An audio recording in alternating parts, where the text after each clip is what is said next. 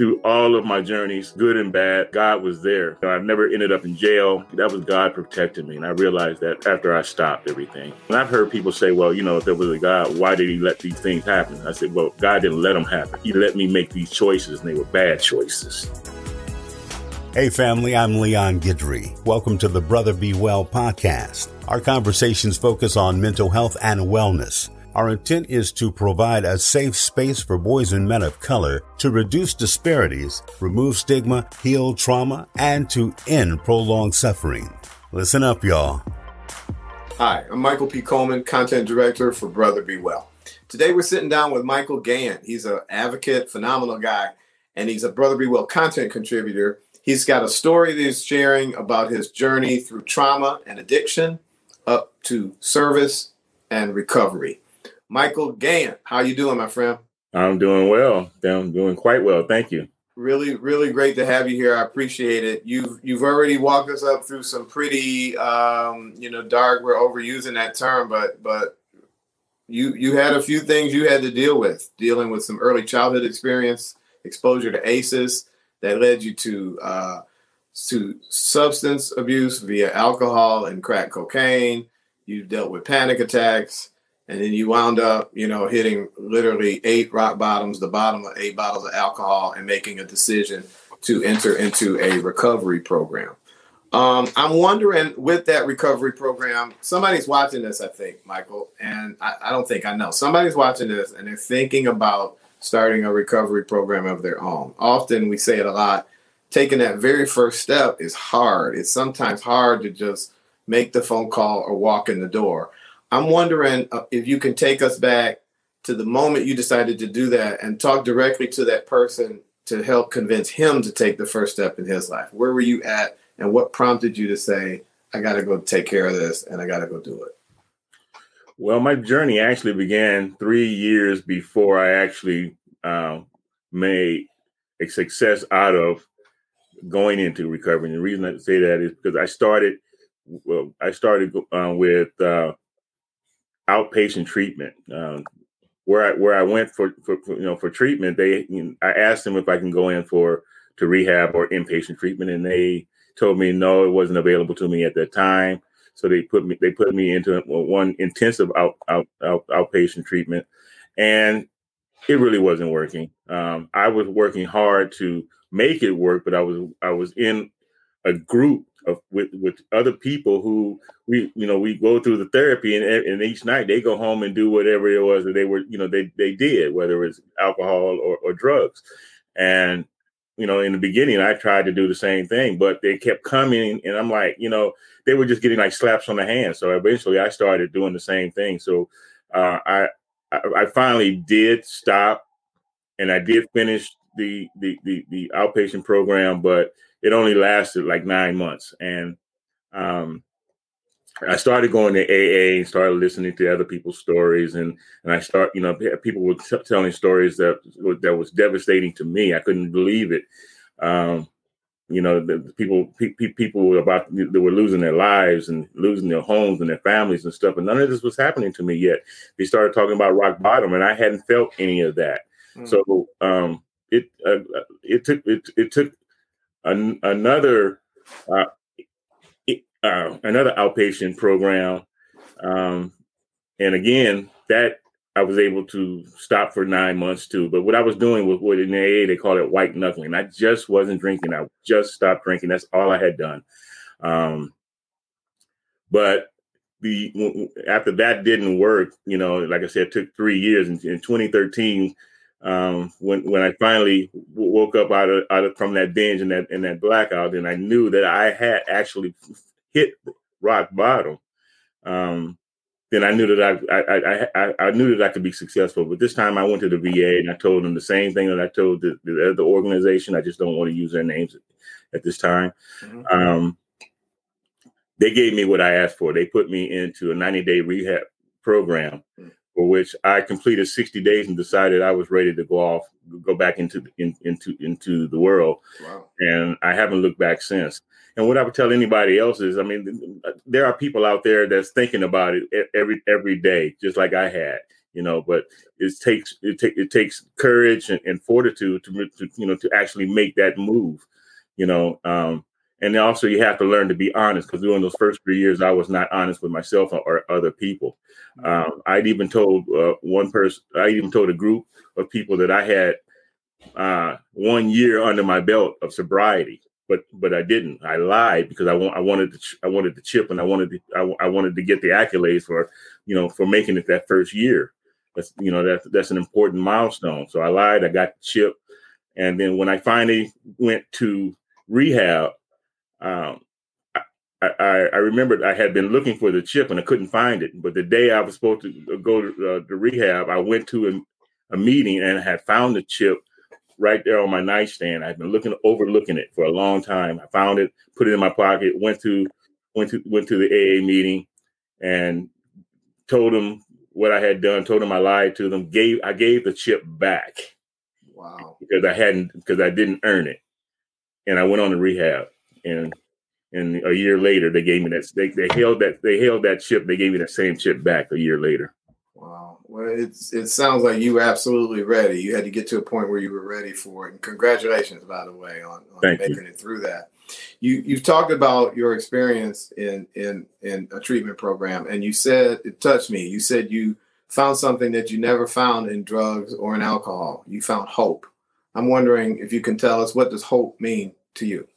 Well, when I went to the you know into the into the program, um, you know, we had we, we had a lot of groups group sessions. I mean, we had we had we had about four or five group sessions a day.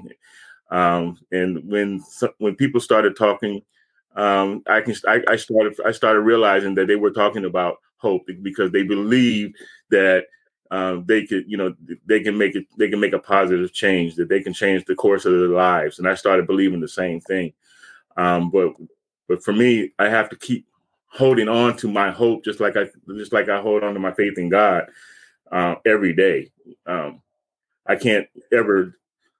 I, I, can't ever let it go because I want to. I, I, I want to make it. To, I want to make it till tomorrow. Mm. But tomorrow's not promised me. I'm not, and it's not promised me that I'll make it sober tomorrow. Mm. So I have to. I, I, have to keep that hope. I mean, you know, I, I, have too many things that now that I know that I, would lose, uh, family. You know, uh, uh, respect of, of, my grandkids, especially. You know, my, I got three granddaughters here in California that um, when I told them that I was going to rehab, I mean, they were so elated. You know, um, I didn't realize the I didn't realize the impact that I had on them with my you know with, with you know with with with my addictions. And when I let that go, I felt like you know I I, I, felt like a, a I felt like a new person because I felt now I, I truly had their love and I don't ever want to lose that. Such a beautiful part of your story, uh, Michael.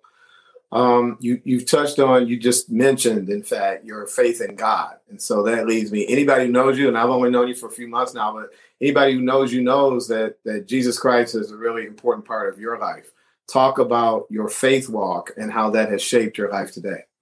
Well, you know, when I look back, I realize that, through through all of my journeys, good and bad, God was there. You get, you know, the reason I know God was there because I, I you know, I, have never, I, I, you know, I've never ended up in jail. I've never, had, I never had a DUI. Matter of fact, I've been stopped by, I've been stopped by police, and I've, I've talked my way out of incidents more than once. Um, and th- that that wasn't me doing it. You know, that that was that was God protecting me, and I realized that later later on after, um, you know, a, a, after I stopped everything and and you know um, when I when I pray, I just you know I just thank Him every day for being for, for, being there. You know, and I've heard people say, well, you know, if there was a God, why you know why what, you know why did He let these things happen? I said, well, God didn't let them happen. He let me make these choices, and they were bad choices. Mm. You know, so um, I, I, I made the choice to, to walk a better path, and with with His with His help, and and I know that he, I know that He's always there for me my, my, my path will remain clear. You have, uh, uh, wow, you've, um, that, that touched me, Michael. I really appreciate you saying that. I don't, I don't know if you've, I started to ask if you ever thought about the clergy, but you're already a minister. You're already serving. So you're, you're, you're ministering right now. I want to thank you for your transparency there. Mm-hmm. Um, and speaking of serving and caring, you, um, had an introduction to a, a, a very caring introduction, if you will, to the Sacramento chapter of the National Alliance on Mental Illness, or NAMI Sacramento. You have said that it was life changing. How did that change the course of your life? Well, you know, um, I had already, I, I, had, I had already started my, you know, my, my, my journey of recovery. Um, but at, I, I, at work, you know, we, you know, we had this long hallway where uh, people congregate, you know, throughout the day. And I remember uh, I used to pass this one lady up um, all the time, and you know, and I would speak to her, she would speak back, but I, ne- I never really thought that I could approach her. You know, it just you, you know, you, you you you know, you just get you know, you just get these vibes. But I, I, apparently I was wrong because one day I just decided to to approach her and say, you know, I've been seeing you here for years. We've been speaking. I said, my name is Mykel Gayent, and she, you know, she told me her name, and um, I started going to her office and, and, and taking a break and go and, sit and sit down with her. And actually, she turned out to be a liaison for Mental Health California, which is now Cal Voices. And she, she asked me, had I ever heard of NAMI? And I said no. So she told me, you know, she told me what NAMI was all about, the National Alliance on Mental Illness, uh, which is the largest nonprofit organization advocating for mental health in the country. And you know, and I thought that was amazing that there was even an organization like that, and we had a affiliate here in Sacramento. So uh, I reached out to them. I looked. I, w- I went online, found out that they had a class called Peer to Peer that was just starting. I called them up and I got accepted to, to that class. It was a 10 week class teaching me all, you know, all, about mental health, teaching me about you know, various symptoms like the depression and, and anxiety and PTSD, PTSD that I was experiencing. And um, then they also teach you about how to how an individual can deal with these with these symptoms on a daily basis. Uh, we develop tools that we use, you know, for, for you know, like for for instance, earlier just earlier before we started this, I, I, I did some mindfulness, and that's one of the tools that I use in order to you know in order to get through my day. Um, so I started with that after after that, and I started meeting people, and uh, was invited to do go out on an outreach in the community and of course, I was nervous that day. I mean, I, I was there. I had brochures and, and other literature, and uh, I started talking about NAMI, and then before you, before I know it, I was start I was starting to talk about myself, and I found found out that that's how a lot of the peers um, reach out to the to, to the community by talking, telling their stories. So I started doing that, started perfecting, started perfecting my story, started learning all I could about NAMI and mental health, and um, and then people started um, seeing me and so in, in, other locations, and, and, and, they tell me they remember me. They you know they like my story, so I started realizing that, that I was having an impact, and um, I became a, I became a, a regular member of, of the, the, NAMI Sacramento staff, and um, have since become the FaithNet coordinator. Where my job as FaithNet coordinator is, is to introduce the, the the churches and the faith community uh, to mental health and, and, helping them start the conversation in their in their ministries. You have spoken about uh, Michael so much since we've been together today, so I really uh, thank you again for that. You you talked about um, as we wrap up. I want you to to expound upon something a little bit. Um, you mentioned that helping other people, telling your story, and the opportunity to help even just one person is your blessing for the day. I don't think many people, maybe I'm overstating, but some people certainly don't think about helping somebody else. You, you, think of that as their blessing, not yours, not the person who's giving. You view the giving as your blessing for the day. So I'm wondering as we wrap up if you'll talk about that a little bit and what role does service play in your overall recovery? Overall, and that's that's interesting. That's an interesting question right there, Michael, because overall, um, my giving back to the community is part of my own therapy. Uh, for a long time, I didn't have I didn't have a therapist. I had uh, I didn't or I didn't have a regular psychiatrist. So I I I, I took to the uh, the you know the, the NAMI um, organization and and and and and and out and going out on outreaches. And I I, I love the outreaches, and I know, I, I took to that as uh, being being able to talk about myself and talk about the, the role of NAMI in the community. Um, that that that was like my own therapy uh, in the in the beginning. So of course it continues now. I do have a therapist now. I do have a regular psychiatrist, but um, I still feel that is you know I need I need to be able to be available to to people uh, and to, to, to help them out, and that's what I mean by saying if I can help one person a, a day, um, then that is a blessing for me. And what I what I what I found myself doing, especially in this last month, is uh, there are people in my that I've come across that have that I've I've been reaching out to and gaining their trust. And I actually have one person who is dealing with uh, some, some darkness of his own, but he it, and he hasn't been trusting anybody. And, and I convinced him, and it's true though, that I would be his friend because he had told me that he hasn't, he, you know, he, you know, he doesn't have family that he can that he can go to, and he doesn't have any friends. And I told him I'll be your friend, and I've been working with him uh, almost every day for the last two weeks, and mm. I'm, you know, I, am seeing some differences only because he realized somebody cares, and that's all I want to do is show that some show people that somebody cares.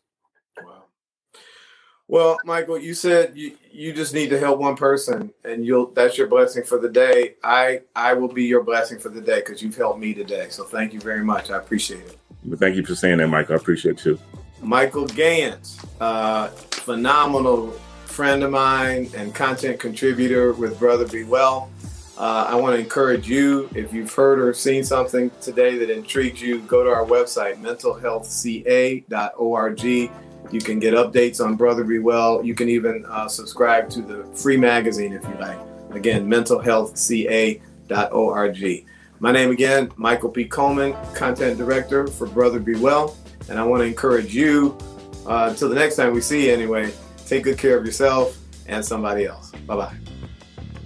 Thanks for joining us for this episode of the Brother Be Well podcast. Remember to join the BB Dub community at brotherbewell.com so we can stay aware and heal trauma together. Thanks also to our sponsors, Sutter Health and the Sacramento County Division of Behavioral Health Services through the voter approved Proposition 63 Mental Health Services Act. I'm Leon Guidry, and I'm out.